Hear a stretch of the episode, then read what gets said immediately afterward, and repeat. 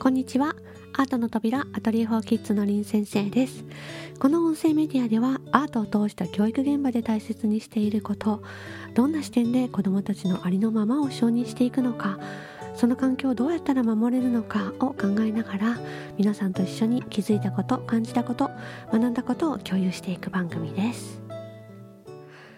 始まりました。皆様いかがお過ごしでしょうか、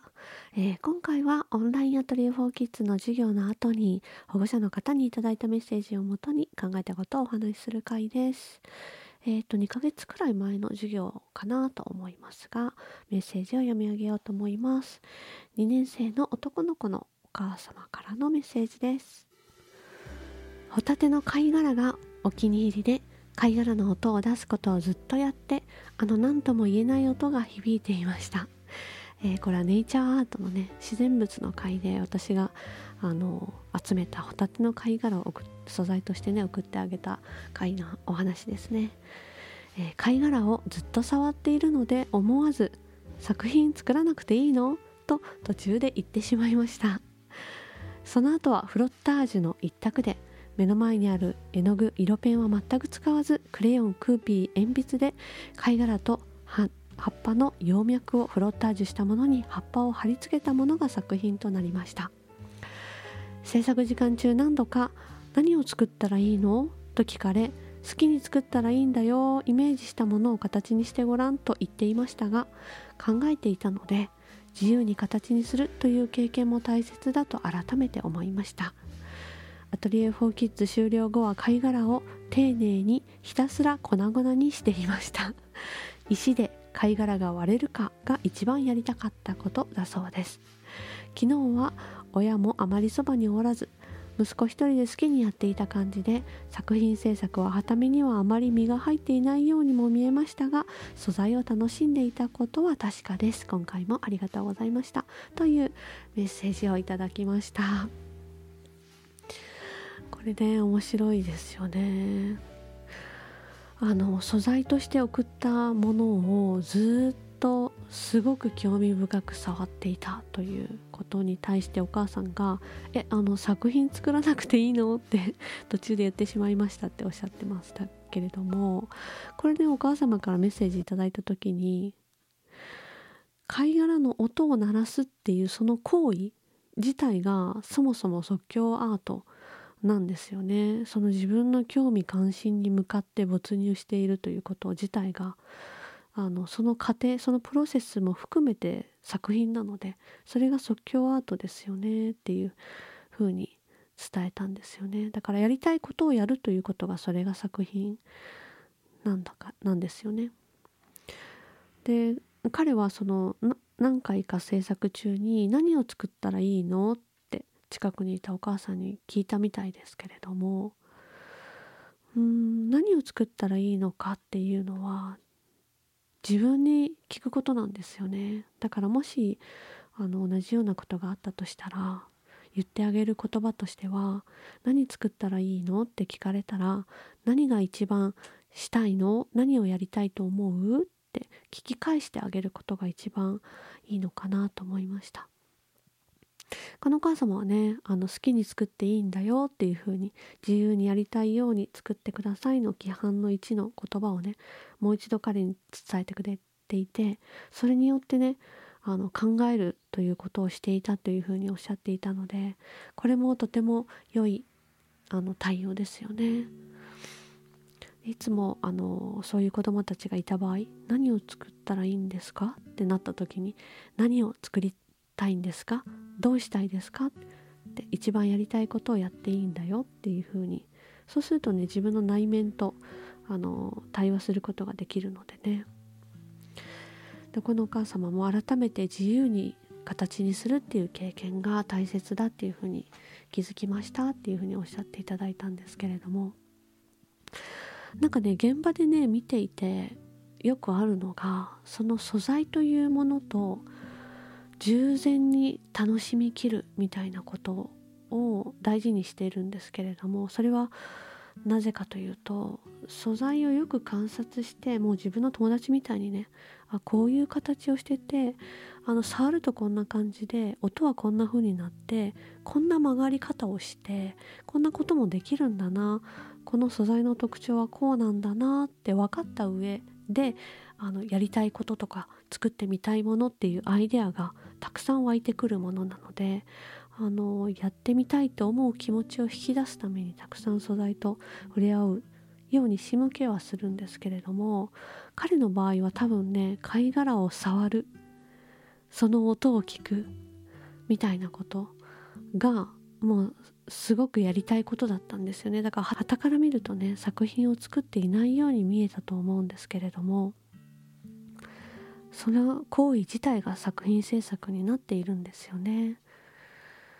でお母様にそういうことをお話しした時にあのいただいたメッセージがあるんですが、えー、ついつい本人が乗って作ってるなという時にこちらも達成感を感じがちですがやりたいことをやればそれが作品なんだよという言葉私の学びになりました素材を楽しむこと自体がアート。なるほどと思いました。あんな綺麗な形の貝を粉々に砕くとはと思わず言いたくなる気持ちを抑えて彼は今没頭していると思い本人が終わるまでやりきったのは今回良かったと自分でも言えます。え、石も枝も葉っぱも相変わらず大好きだなと思いました。葉っぱもフロッタージュから葉脈を枝で潰す作業に入り葉っぱをちぎるなど残酷なようにも見えましたが息子なりに素材を触って実験しているのだなと思いました。っていうふうにメッセージをいただきました。なんかねあの葉っぱをちぎるって残酷だなとかあの作っているの乗って作っている時に見ている側が達成感を感じるなっていうこととかって実は大人の主観というかバイアスみたいなものがかかった状態で子供を見てることになるんですよね。でもよくよく観察してみると、まあ、このお母様も気づかれてましたけどよくよく観察してみるとそういうバイアスを取っ払ってあの本人が関心のあるものに今ただひたすら夢中になって思考実験に取り組んでいる好奇心というものをあのベースにしてあのいろいろやっているんだなっていうことが見えてきてでそれはもうアーティストとしての行為なんですよね。で達成感感じるのって本人が乗ってる時だなっていうのもこちらがその気持ちいいそういうのを見ていたいみたいな気持ちバイアスがかかっていてだどうしたいんだろうって立ち止まっている状況っていうのは彼にとってはどうしたいって自分と対話するきっかけになっているということですし何も悪いことではないんですねいいきっかけになっているというだけなんですよね。なんかあの現場でね見ていると子どもたちを絵の具を使う回とかもそうなんですけれども触覚みたいなものをたくさんね使う。触覚をたくさん動かすっていうことをね従前にしているかどうかって多分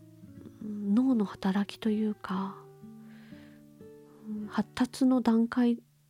にとって必要な行為なんだなっていうのをね子供たちを見ていてすごく思います。すごくその絵の具を触るという行為とか手のひらに塗ってみるという行為とかに没入する子って必ずいたりするんですね。で彼の場合は例えばあの貝殻をひたすら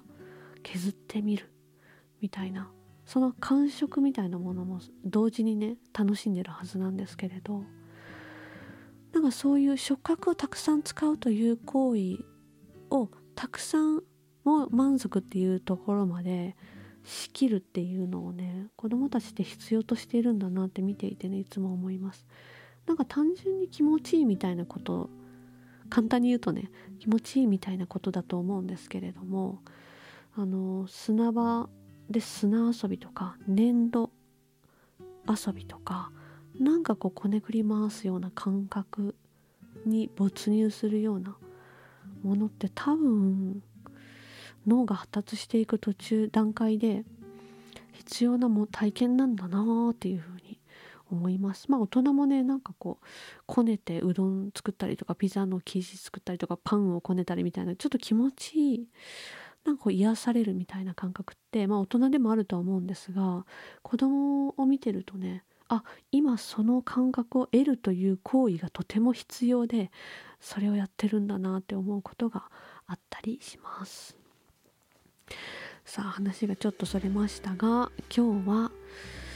えーと、大人ってねまあ誰しも自分のフィルターっていうのを通して世界を見てるんですよね。だからそういうものを一回取り払って子供の行為とかを観察してみるともしかしたら見えていなかったものに気づくきっかけになるかもしれないなっていうことを改めて考えてみました。ね、自分自身のフィルターを通して世界を見るってまあ当たり前のことでそういうものなんですけれどもそしてそれでいいと思うんですけれどももしねその子供のありのままをこう観察したいなこの子の良いところって何だろうっていうふうにして観察したい時っていうのは自分のフィルターかかってないかな。っていうのを意識してみるといいかもしれません。さあ年内あと1回の放送となりました、えー、1月のねオンラインアトリエ4キッズとか2月のオンラインアートプロジェクトの、えー、詳細ももう発表しているのでぜひチェックしてみてくださいね。それではまた次回お会いしましょう。りん先生でした。